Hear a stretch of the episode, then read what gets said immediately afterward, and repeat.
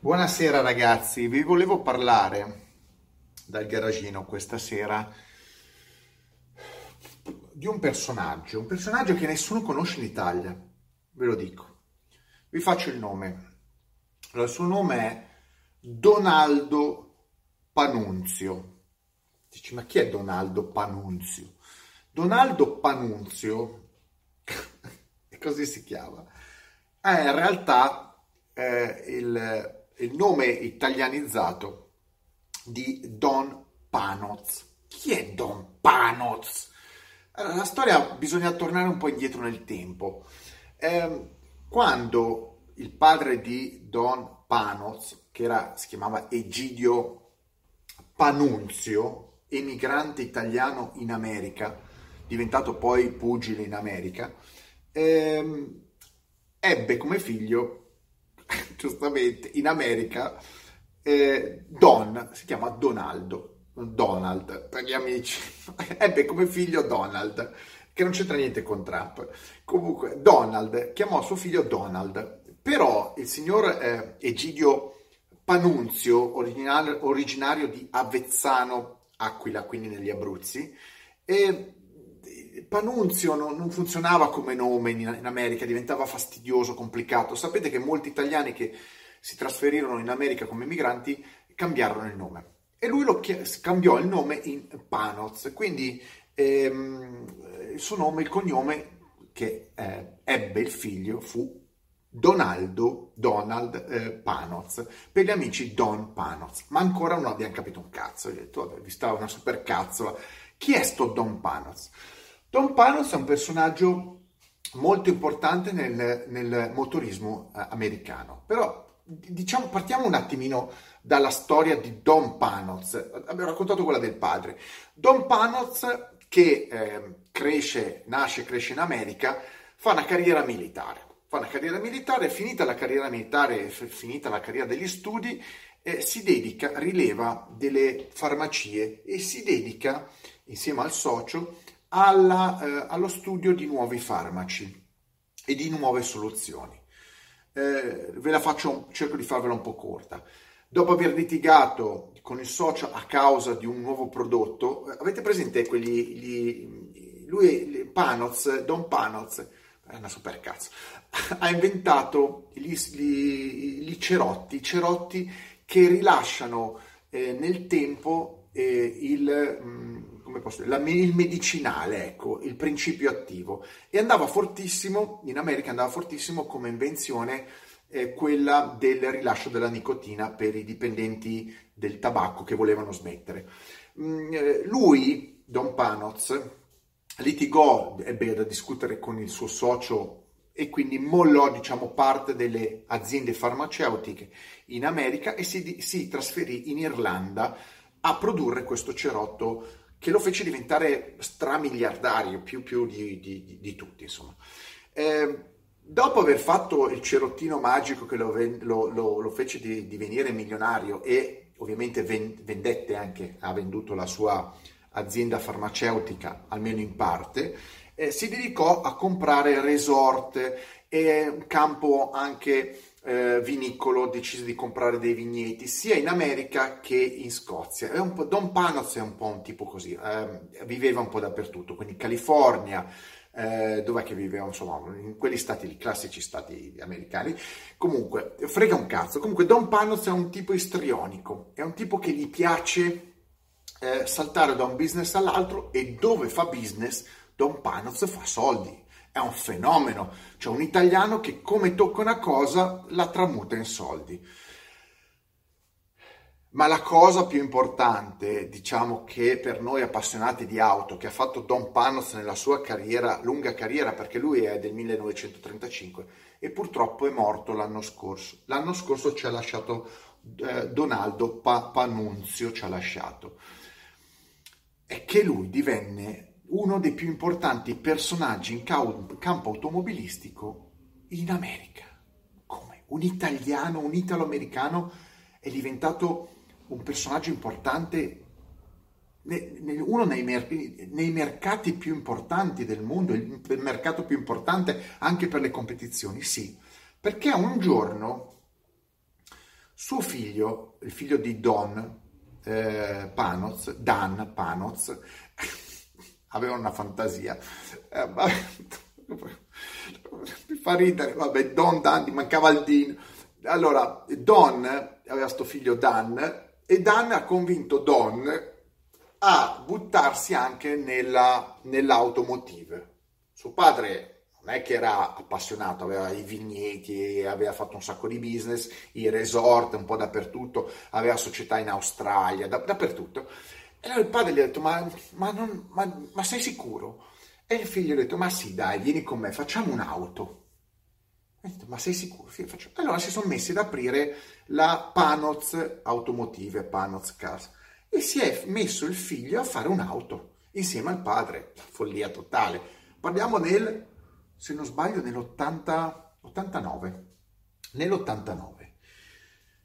Dopo pochi anni, dopo due anni, hanno presentato la loro prima macchina, la Panoz Roadster. La Panoz Roadster, come ve la posso raccontare? Avete presente una, sembrava una macchina d'epoca, una Super 7, però un pochettino più maggiorata, po', cercate la Panoz Roadster, più gonfia, ehm, con meccanica Ford Mustang, quindi utilizzava una meccanica di serie e li mettevano in questa linea un pochettino retro anni 30, ecco, una roba anni 50, una cosa molto particolare. Però diciamo che la macchina è piaciuta agli americani e hanno iniziato a produrre questa macchina. Beh, ragazzi, o oh, Panoz cosa fa? Ogni volta che fa un business c'entra, passa dai cerotti al vino, ai resort, alle macchine e fa sempre soldi. Chiamam... Oh, ma qualcuno non poteva, io mi chiedo, ma c'era un italiano così fenomeno in America nessuno se l'è portato in Italia? No, eh, giustamente l'hanno lasciato là. Mia considerazione. Comunque, il, la storia va avanti perché eh, a seguito della Roadster, il figlio cosa fa? Eh, progetta una nuova macchina, si chiama Panoz Esperante, che è una macchina che usa una coupé pochettino più classica, più moderna, sempre col motore anteriore centrale e ehm, trasmissione posteriore, trazione posteriore, sempre con meccanica Ford, ma questa volta chiusa, con telaio studiato, è stato aiutato da Reinhardt. Quindi la macchina è venuta fuori, Reinhardt è un bravo telaista, inglese, uno dei migliori, è venuta fuori una macchina molto interessante, molto prestazionale, però parliamo di macchine stradali che in piccolissima serie.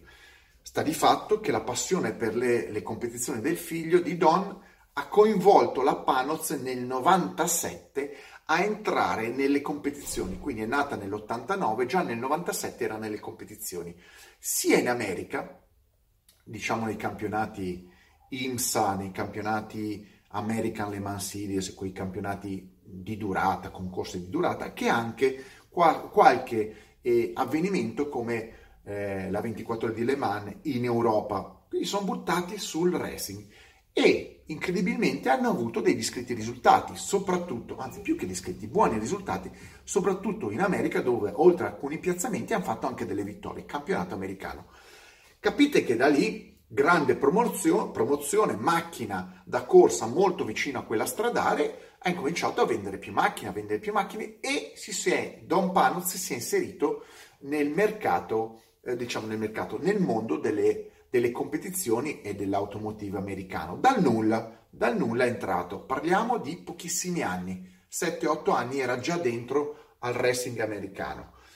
Tanto è vero che nel 99 e la macchina, la, la, la, la, Esperante, andava sia bene un pochettino come vendite, insomma, la Esperante è una macchina che costava 150 mila dollari, tanto ma non tantissimo, ed è una macchina esotica, molto particolare.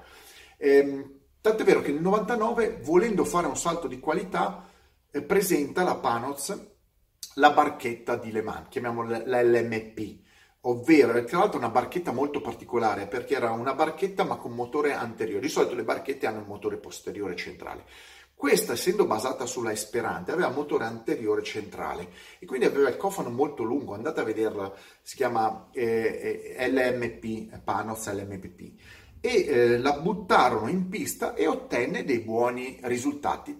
Però, tuttavia, il campionato in quegli anni, la, il regolamento della Le Mans Series cambiò e tutte le specifiche di eh, costruzione e di meccanica che avevano ipotizzato, che avevano creato eh, i Panoz, eh, avevano dei, delle penalizzazioni, di conseguenza non ha avuto grande risalto eh, prestazionale, non ha ottenuto dei risultati interessanti. Ci riprovarono presentando una nuova barchetta LMP eh, per ottemperare i regolamenti, ma anche lì niente. Sta di fatto che tornarono alla categoria GT con la Esperante in una versione della GTR, una versione più evoluta. Eh, continuavano invece a vincere in America, facevano fatica a imporsi nel mercato europeo con delle gare, insomma dei risultati, però continuavano a inanellare prestazioni vincenti in America e, e il nome Panoz continuava a crescere. Dopo dieci anni dal nulla, Panoz era uno dei riferimenti in campo agonistico racing in America. Fenomeno. Ragazzi, in dieci anni partire da zero e diventare uno dei marchi più titolati in quegli anni era qualcosa di, di, di, di mostruoso. Cosa ha fatto Panoz? Eh, avendo tanti soldi, rileva due aziende importanti, la GeForce e la eh, Van Diemen, che erano due fabbriche, due, due strutture che realizzavano telai per auto da competizione e si è messo, ha iniziato a costruire macchine anche per conto terzi, fino a quando eh, ha ottenuto addirittura la concessione, cioè l'ordine, ecco, l'ordine dal campionato Indy, eh, Indy Racing League americano, quindi con specifiche eh, da gara di Indianapolis, per realizzare il telaio monomarca per il campionato, cioè Ragazzi, questo in dieci anni o poco più diventa fornitore unico ufficiale del campionato Indie Racing come telaio. Tanto è vero che si chiamavano tutte telaio Panoz, un po' come Dallara. Sapete che nelle Formula Indy, che è l'altro campionato con eh, specifiche Indianapolis, ci sono due campionati, eh, il telaio è Dallara, ad esempio. Non solo, nel 2006 realizza, eh, realizza una serie eh, di telai in esclusiva per il campionato eh, come si chiamava? Champ, Champ, Champion. C'è un campionato, un altro campionato di monomarche, eh, di, di, scusate, di team eh, da eh, monoposto, campionato inferiore, diciamo, eh, adesso non so, perché i campionati americani hanno un sacco, non si può starli dietro, un sacco di specifici. ma una monoposto per il campionato ehm, inferiore e le le ha realizzate Panos. Quindi Panos, da costruttore delle sue macchine, che continuava a costruire, perché nel frattempo la Esperante GTR continuava a essere sviluppata e inanellare risultati. Realizzava i telai per le, le monoposto in America. Non solo, Panos ha deciso di acquistare una serie di circuiti, cioè, ragazzi, Don pa- Panunzio si è comprato il circuito di Sebring, si è comprato il circuito di Atlanta, si è comprato 5 o 6 circuiti in America, suoi, se li è comprati. E non solo, è diventato proprietario pure della, eh, della, della IMSA, cioè del campionato mh, della federazione IMSA, che regola i campionati americani, una sorta di FIA americana, ecco, buttiamola lì è diventato il massimo esponente del motor racing in America. Non solo, siccome sembrava troppo facile, dice ma questo ogni cosa che tocca diventa un fenomeno, nel 2006 va a correre con la Esperante GTR Aleman, quindi a distanza di 96, eh, quasi 10 anni, meno di 10 anni, finalmente vince Le Mans, la sua categoria ovviamente, con la Esperante GTR vince la categoria eh, per cui correva. In soli nove anni è riuscito a vincere pure Le Mans. Ragazzi, Don, Pano, Pan, Don, Don Panunzio è veramente un fenomeno, era un fenomeno a qualsiasi livello, ha aperto addirittura scuole di racing. Per lui hanno corso piloti, più importanti piloti americani, tra cui addirittura Andretti, cioè, ragazzi, un italiano che dal nulla ha scalato il motorracing americano non si vedeva da mai, non c'è mai riuscito nessuno. Cosa devo dire? Eppure in Italia nessuno sa che c'era questo personaggio, perché sai, uno che si chiama Don Panoz, che è, sarà americano, eh, in effetti, però no, Panunzio, Panunzio, tant'è vero che Don Donaldo Panunzio, le ultime due macchine che ha costruito sulla base della Esperante, cioè l'Esperante era una macchina che hanno continuato a costruire anche in versione stradale, ehm, hanno deciso di rimodernizzarla dal punto di vista stilistico utilizzando non più meccanica Ford ma Chevrolet eh, e le ha chiamate una, la versione di qualche anno fa, Abruzzi, la Panoz Abruzzi. E l'ultima versione che si può ancora acquistare, quindi potete acquistare quest'auto, si chiama Panoz Avezzano, come il paese da dove è partito suo padre inizio secolo per trasferirsi in America.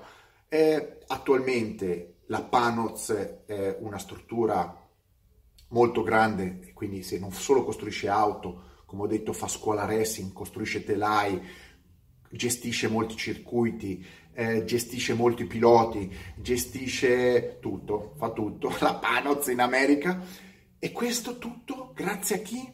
A un emigrante, al figlio di un emigrante italiano abruzzese. Beh, ma che storia, ma guardate che è una storia incredibile.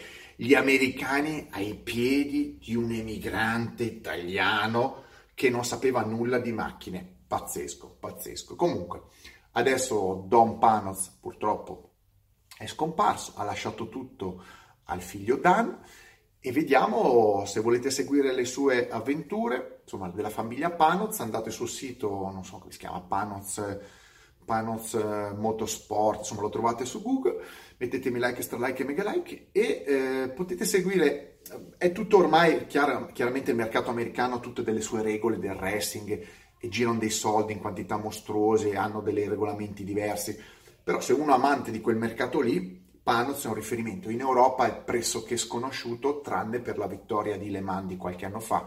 Macchine stradali non le vende perché hanno un gusto un pochettino troppo americano, però fa, fa specie che, ripeto, la storia